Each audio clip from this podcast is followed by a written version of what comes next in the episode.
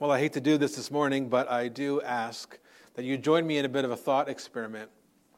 And I want you to think about that awful, terrible uh, predicament of having to resolve a conflict with someone.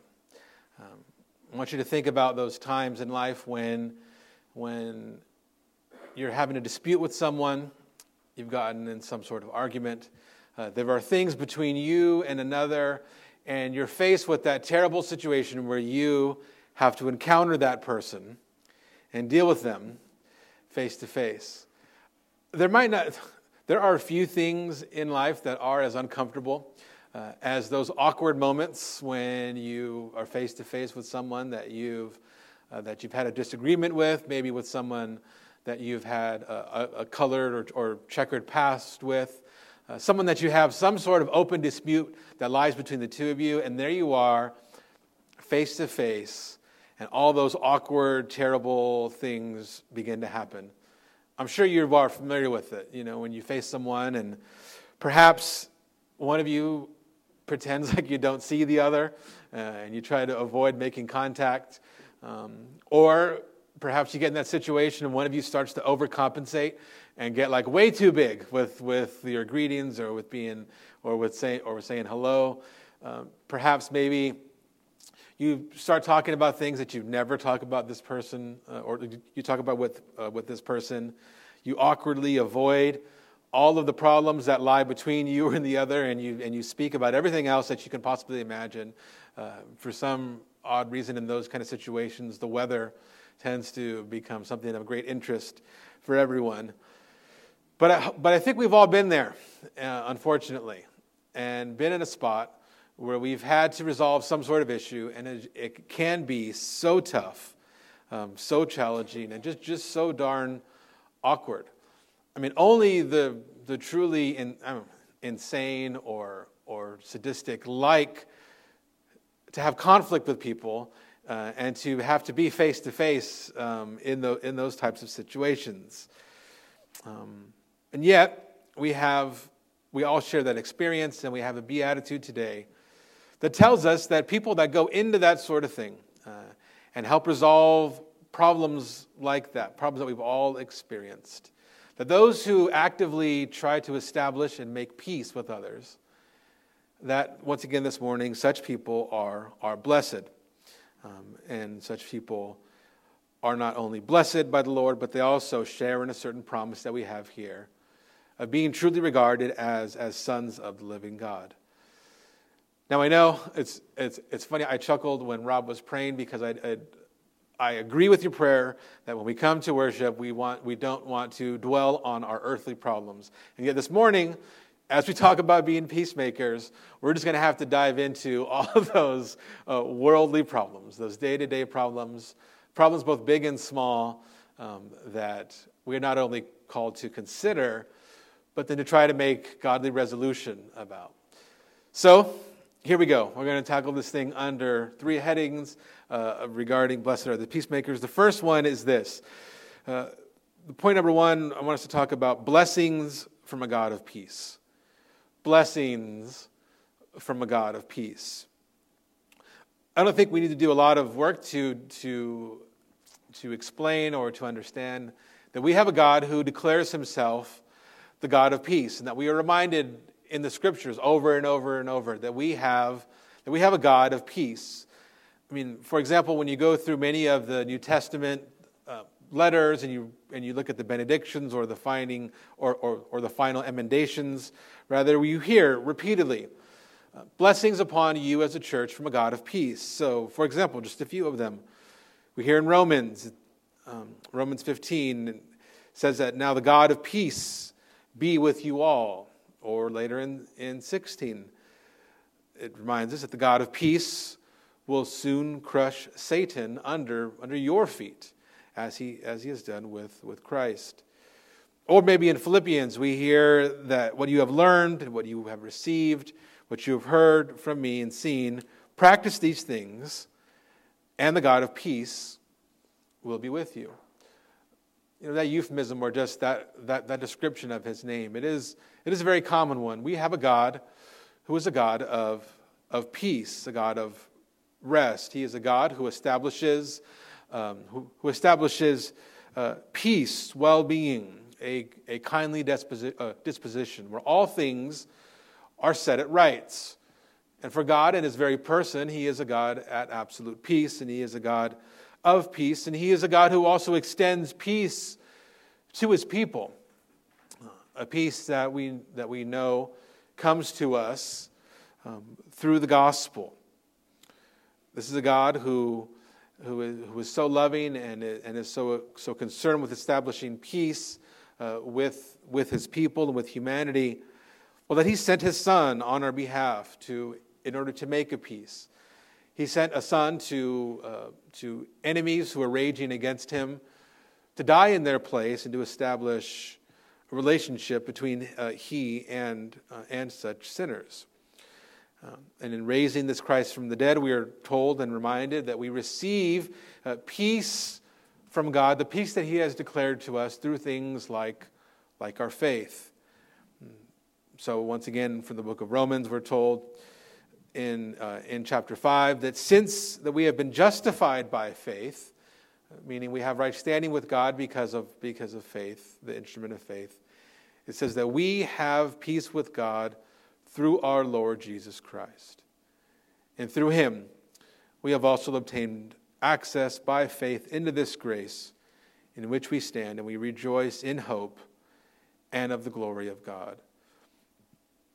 This idea of having a, a, a, God of peace and, and this God has brought us into a state of peace with Him is one of the tremendous blessings and benefits in its own right. And it is something that we um, should pause and should consider and should, and should express a little bit of gratitude in its own, once again, in its own right. I mean, in our Savior, the Lord Jesus Christ, our God is no longer angry um, or wrathful towards us. As you come here this morning and you, and you come expectant in faith um, to, uh, to worship the Lord, you come here with no doubt concerning where you stand with Him. We should, on, on Sundays in particular, but as Christians, when we stop to, to pray and, and, and contemplate, there should be a sense of relief and, and confidence um, and easiness, peace that comes along with being a Christian. Now, I know experientially sometimes that can be, that can be hard, hard to rest in, but it is there and offered and available for us. And that wasn't always the case for other Christians and other people of other, of other faiths as well. And you're going to find this open declaration that, that God is at peace with you. He's pleased with you because of his Son. That you have assurance of your standing with Him, that you, have, that you can have confidence in your salvation, that you can know where you stand. Well, that is a, that is a wonderful uh, feature and element of, of, our, of our Protestant faith and, and tradition. I mean, we know, just if we do a cursory reading of other religions, that that's not the case um, um, for other, other faiths, even other, other monotheistic faiths that, that place faith in a God that can be capricious and you don't know which way he leans, one way or the other. You try and do your best to please him, and maybe he'll, uh, maybe he'll be happy with you and, and you'll have some sense of peace and assurance. Um, but sadly, even in, even in other Christian perspectives, I mean, think about, about Rome mo- most obviously. You know, one of the problems that the, that the medieval Roman church had with Protestants is that we offered this sense of assurance and peace confidence, that we can take any confidence and solace in terms of what God thinks of us and our standing with Him. But no, praise be to God that we have a, that we have a gospel which is consistent with God's character, um, that reveals to us that as a God of peace, He has made a way to establish peace with us. Uh, and that the first thing that we should do when we hear about a promise or a blessing with this is reflect on that reality and give thanks and be thankful. That our God has gone through great lengths to, um, to as it says here, to make peace with us. Um, he has made peace with us. And so the second thing we want to do, though, as we look at this passage, is move, point number two, from peace uh, to peacemaking. From peace, go from peace uh, to peacemaking. We have these great blessings in Christ's work of redemption. Um, demonstrate to us the efforts of God to make and establish peace with us, uh, to do something about, uh, about changing the condition of our, of our standing with Him, to move us from a place of enmity, of contention, uh, to move us from being at odds with God to this having a right relationship uh, and right standing with Him. Here, we are told that there are blessings for those who emulate God in the act of making and establishing peace. That those who are going to be image bearers like God, those who are going to follow in the footsteps of Christ our Savior, um, that we will be, be those who seek to set things right, uh, to make peace, to make an end to enmity and strife and division. That we be those who attempt to mend the things that are broken, um, to reconcile people to another, or you know, one to, one to the other. That there are blessings here from a God of peace uh, to working through those who seek to make peace like, like him. And really, part of being a Christian, uh, part of having our f- faith in Christ, and part of what he equips us with and what he prepares us with is this task of peacemaking. See, one of these other, one of these other benedictions or one of these other commendations that come at the end of the book of Hebrews says this. The author says, May the God of peace who brought again from the dead our Lord Jesus Christ, the great shepherd of the sheep, by the blood of the eternal covenant, equip you with everything good, that you may do his will, working in us that which is pleasing in his sight, through Christ Jesus, to whom be glory forever and ever. Amen. Peacemaking is one of those various ways, it's one of various ways that that our God equips us to do what is good and pleasing according to his will. This peacemaking are part of those good works that he has prepared uh, for us beforehand to walk in them. Um, and they come, once again, from a God, from a God of peace. Now, there are several ways in which this, this can manifest for Christians. One of the things that you'll see if you go and read a lot of um, older literature, I think it's very important to, to point out, is that a lot of, a lot of commentators um, writing on this subject do focus on the role that, that Christians can and should play in, in civil governments whenever given the chance, whenever you happen to find yourself self in an opportunity where you can do that, that there is a good, that there is a common good that, the, that Christians can serve when they participate in government if they are able uh, to serve this function for society, to be uh, just rulers who can establish uh, a sense of peace in this life.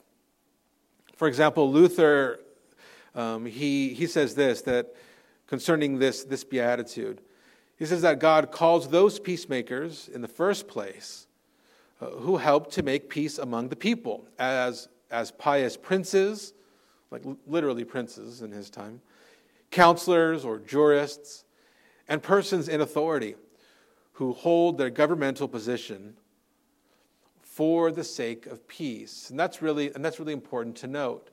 Um, that part of the reason and part of the means that, um, that we would, or part of the, the goals that we would have, if given the opportunity to serve in a civil capacity, uh, is, is to take on positions for the sake of peace, as, as Luther says here.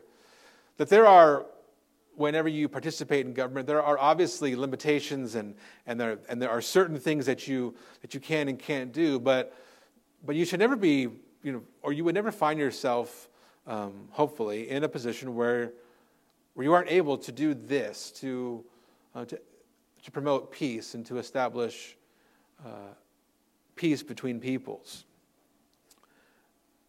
And when we think about the various ways in which you can you can take up authority and use it to, you know, to, to establish peace, peace between, between contending parties. Well, our natural inclination to extend also to all, of, all ways in which we exercise authority in life. I mean, the very nature of having any sort of authority and being in charge is to establish, you know, common good and the well-being and, and to set up the well-being for those who are under your charge. It's true in the civil realm, but it doesn't stop there. I mean, a lot of our jobs in our families is built around this very idea. I mean, a lot of times we're just playing referee just so that we could, just so that we can make it sure everything is fair and even, uh, and maintain harmony in the home and to prevent discord. The very nature of church discipline isn't so that if someone goes astray, someone is, is, is fallen in sin, um, or, some, or, or people are at odds. It isn't like the goal isn't to just punish those who are doing wrong, but, but like the main goal is ultimately to restore those who are, who are in the wrong so that we can help uh, Christians do that horrible, awful thing that, is, I described in the, in the beginning, which is which is to resolve conflicts. Our job, in many ways, is to establish peace. We're concerned with, um, with restoration. One of the things that, if you open up our OPC's black book, that talk about all of the rules that govern that govern how we operate as a church. One of the key phrases that you will stumble upon, and one of the spirit in which we we exercise oversight as leaders, is to maintain the peace and the purity of Christ's church. This is a very big concern. No matter who you are in authority, um, being a peacemaker is part, is part of the gig. But obviously, in addition to the formal ways in which we're called to be peacemakers uh, in our official capacities, there is this personal aspect of, of peacemaking, and it, it is what can be so, so, so difficult.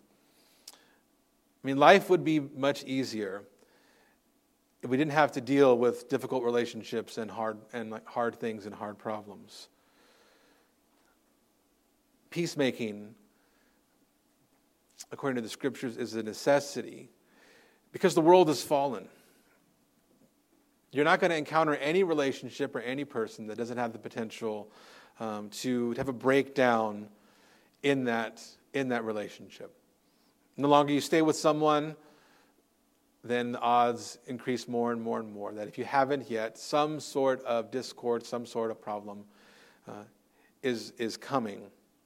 Even in the most intimate of relationships. I mean, even in a, in a good, godly marriage, even if you have a wonderful Christian business partner, or even if you are in church leadership, those things don't come without conflict and the necessity of, of peacemaking and, and conflict resolution.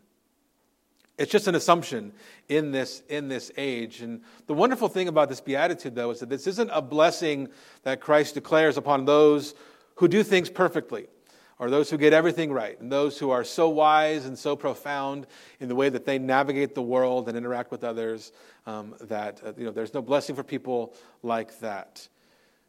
Those who are, those who are perfect. No, but there's blessings here for those who are able to forge peace, to encounter those things both with others and even, even, even if they're the guilty party and within themselves, and yet can overcome such strife uh, with love and understanding and a willingness and, in, and a, uh,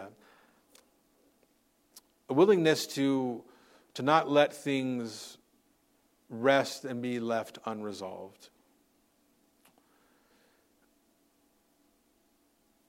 And this is, if you haven't gotten there already, this will be a hard thing to come to terms with in your ongoing uh, Christian life. I mean, if you are unable, if you are a person who is unable to, to forgive others, if you're a person who is who has a hard time even admitting your own mistakes, this, this life will be hard for you as a Christian.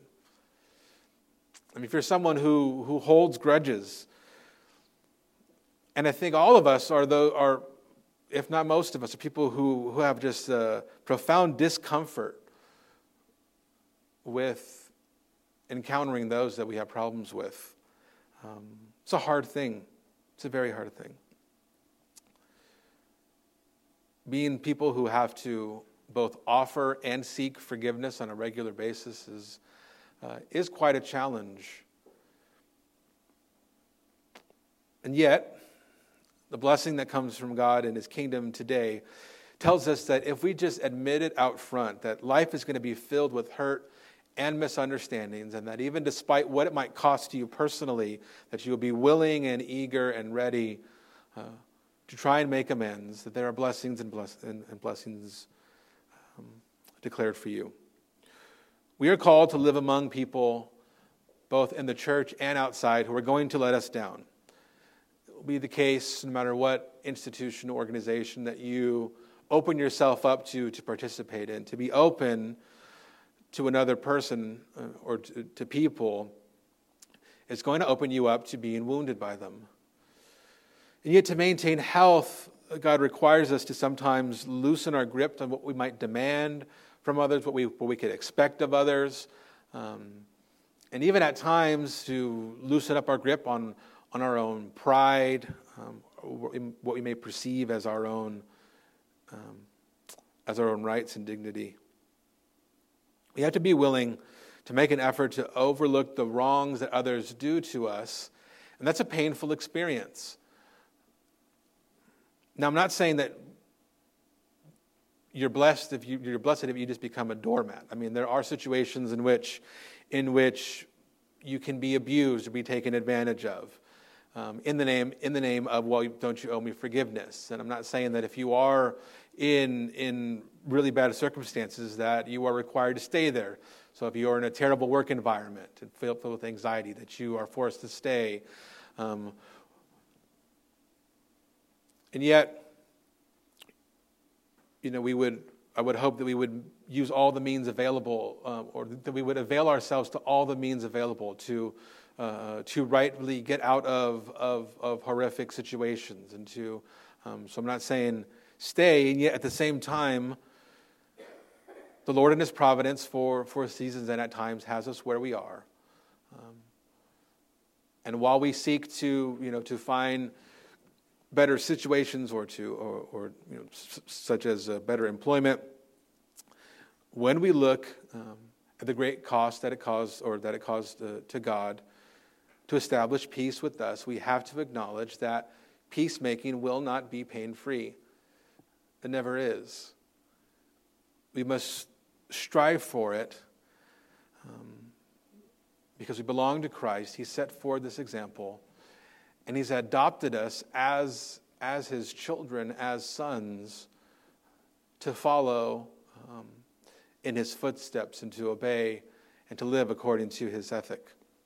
So, the last thing that I want us to see here from this passage is point number three peace, I'm sorry, peacemaking fit for the sons of God. Peacemaking fit for the sons of God. This beatitude rests on this reality, um, this, very, this, this, this bedrock principle of adoption and our status as sons of God. Blessed are the peacemakers, for they shall be called sons of God. We both shall be called sons of God in the future, and we are sons of God now in the present. This is both a promise that is held out for us and will be revealed in its fullest sense in the future but it is also true in reality very much now, and that forms the basis of, of, our, of our ability and our, and our call to be peacemakers with, with others. There's a great parallel passage to this in, in 1 John. This is 1 John chapter 3. 1 John chapter 3, it sa- uh, he says in, first, in verse 1 See what kind of love the Father has given to us, that we should be called sons of God or children of God. And so we are. So we are. We are sons of God. The reason why the world does not know us is that it did not know Him. Beloved, we are God's children now, and what we will be has not yet appeared. But we know that when He appears, we shall be like Him, because we shall see Him as He is. See, we are God's children now, and even being his child, though, even though we are now, um, it isn't fully revealed to us until, until the, the age that is to come what, what that will fully look like. But even now, we know we are sons of God um, because of God's love, and that will make us look different. The world will not know us uh, because of it. And that being the case, um, throughout the scriptures, this, this, idea that we are God's children now uh, and in the future is coupled with this idea that God's children in the world uh, in the world are always characterized by this idea of being people of peace, children of peace. That even as we set to, set to, uh, to make things right, and even as we, as we take up the cause of justice and try to mediate peace, at the end of the day, we know that, that all true vengeance and justice belong, belong to the Lord. And it's because we are his children uh, that at times, even when we're trying to, um, um, trying to defend someone or we're trying to, uh, or we have to consider claims against someone and we have to get, in, get involved in the messy business of mediating relationships, even then for us, um, we have to strive to, to establish some sort of peace. Even if someone isn't in this age punished to the fullest extent, or um, we, have to, we have to make sure that we leave room for God to be the judge. And that, and that, and that at the end, even if we are utterly lied to, deceived, um, and unfortunately at times even, even manipulated, we have to let justice belong to the Lord because He is our Father. Um, and we are called to be those who strive and make peace. We can't, and sometimes that's tough. We can't jump at every accusation that's made. We have to be people who, uh, who weigh matters carefully, uh, who presume, um, if not innocence, at least don't condemn judgment until we hear all the facts. And that can be hard to do, particularly today when being guilty in the court of public opinion or having the first person uh, make a case is often what most people want to take up and believe and defend and uh, and hear their side. But no, we are God's uh, children, and we ought to move forth in a way that is, that is fitting. And throughout the scriptures, once again, God's children um, are people of, of peace. Part of, the, part of the goal of being a child of God is to live and to dwell with Him in peace, or you know that, um, that Hebrew idea of of shalom. We want to be at, at peace and at rest, dwelling with God as his sons and as his children. One great example of that was what we read in, in 1 Chronicles. As you go through that brief reading, just to recap, I mean, David reflects on this time when he wanted to build the temple of, of God. He wanted to establish a permanent house for his God. But God revealed to him that it wasn't, it wasn't fitting for David to be the man to build, to build that house because David was not a man of peace. He was not a man of rest. He had too much, too much blood on his hands. He fought too many wars. It wasn't fitting for, for him to build God's house. But God promises that his son would establish his house, that his son uh, would build that house. He says, Behold, a son shall be born to you, David. Um, and he shall be a man of rest, and I'm going to give him rest from all his surrounding enemies, for his name shall be uh, Solomon. Now, our English uh, Bibles doesn't really bring out the full flavor of that. I mean, um, the, the, the name Solomon, in the Hebrew, it is a cognate of that, of that same word, sh- uh, shalom if you want like a, like a direct transliteration of, of Solomon, his name is pronounced Shlomo. And you can understand why they went with Solomon instead. but, you know, shalom is, is peace. Solomon is, is Shlomo. Just change a little, just change some of the, uh, uh, some of the verbs. His name means peace. So God is saying that you're going to have a son, and he even goes so far in the next verses to say that he shall be my son. This is what God says, and I will be his father. And I'm going to establish his royal line in Israel forever. This son who I call who I call peace, who I've given the unfortunate name of Shlomo to, I will be his father. He's going to be my son. God's son will be a in this in this passage a prince of peace. And that idea of God's Son being a Prince of Peace, being, a, being royalty, but royalty who will establish peace, um, is true of Solomon, and obviously it's true of Christ um, most clearly, but it's also true of us, of you. All your pursuits to live with God in holiness and in righteousness must be pers- uh, pursued and sought in the spirit of peace, um, because that is the quality that God's Son is to embody. It's a great warning, therefore, here that you are not to, uh, um, you know, that there's a, there's a warning here against sinful desires that would work against the establishment of, of peace in your heart, uh, in, any, in, in any community that you find yourself in, and in the church. But we have to weed out those impulses uh, that see the worst of, in people, that, that seek to, to speak ill at every term, and that would be barriers to, to peace. So Luther once again says that there is this, there is this naturally sticking to us, the shameful, devilish filth that everyone likes to hear and tell the worst about his neighbor. And is tickled if he sees a fault in someone else. If a woman were as beautiful as the sun and had any mark or little spot upon her body, one should forget everything else and look only for the spot and talk about that. There's a danger um, to having that sort of attitude of finding, being quick to find faults. Um, I know because that's my, my, disposition is, is, is particularly critical uh, when I evaluate things. My first reaction typically is to go that way. So I know this, I know this problem well. You know, connecting this idea of, of peace being necessary for right for like a righteous life. And you really if you're not, if, if you're not seeking to, to make peace, establish peace, if you're not someone who is categorized by this idea that, it will, that, that it's hard to order your life well, James, James repeats the same idea. He says uh, in James chapter 3, James writes, If you have a bitter jealousy and selfish ambition in your hearts, do not boast and be false to the truth. Uh, this is not the wisdom that comes down from above, but it is earthly, unspiritual, and it's demonic. For where jealousy and, and selfish ambition exist, there will be disorder and every uh, vile practice. But the counter to these things, the truly wise, um, is the wisdom of the peacemaker.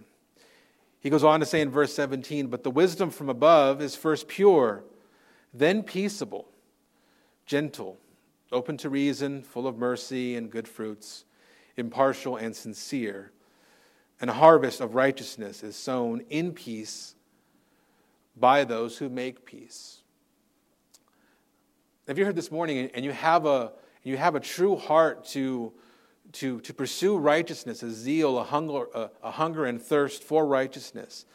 Well, it has to be sown in peace, according to the scripture. And only those who are seeking to make peace uh, can reap a harvest of righteousness. Peace um, is something that is not a given, or um, it, it's not a given in a fallen world. And this is where we, as citizens of his kingdom, are so, can be so countercultural. But establishing peace must be pursued, and peace must, must be made and forged. Um, you're not going to fall into, into establishing peace or resolving a, a conflict on accident. Um, you won't wake up and uh, and everything that was wrong with that brother or sister is just, is just made right. Um, peace is an effort uh, that has to be pursued, even, even though it may come along with a set of, of discomfort and struggle. But once again, part of the reason why this is so important for us returns to that analogy of authority and the family. Because how do we handle a set of misbehaving children in our homes, in the homes that we have authority over? Well, we, we tend to, to hope that they would sort it out themselves or sit them down, uh, make them apologize, shake hands and make, or hug and make up, shake hands and make up. Um, and so God does and seeks that we would be that we behave that way as His children. Um, and if our elder brother, His Son, our Lord Jesus Christ, hasn't held our offenses and sins against him we should get busy with the, um, with the business of establishing peace and forgiving one another. And furthermore, uh, let that also prepare us to share this kind of love and extend it outside of the walls of our families and, and of the church. Maybe we find this task, even in the moment it's hard, but we find this task filled with blessings and promises um, and not grief. And as we go forth as God's Son, as His children, um, that we hope in the full revelation of what that means for us as we continue to share in every spiritual blessing of, of Christ our Savior. Um, going out in the world, making peace as far as we can, um, knowing that in a much more profound way, He has made peace with us. And though He was called to, uh, to bear uh, or to bear the wrath of God to establish, at, uh, to establish peace with us, may we likewise take up our cross to bear what may come in order to make peace uh, with others. Let's pray.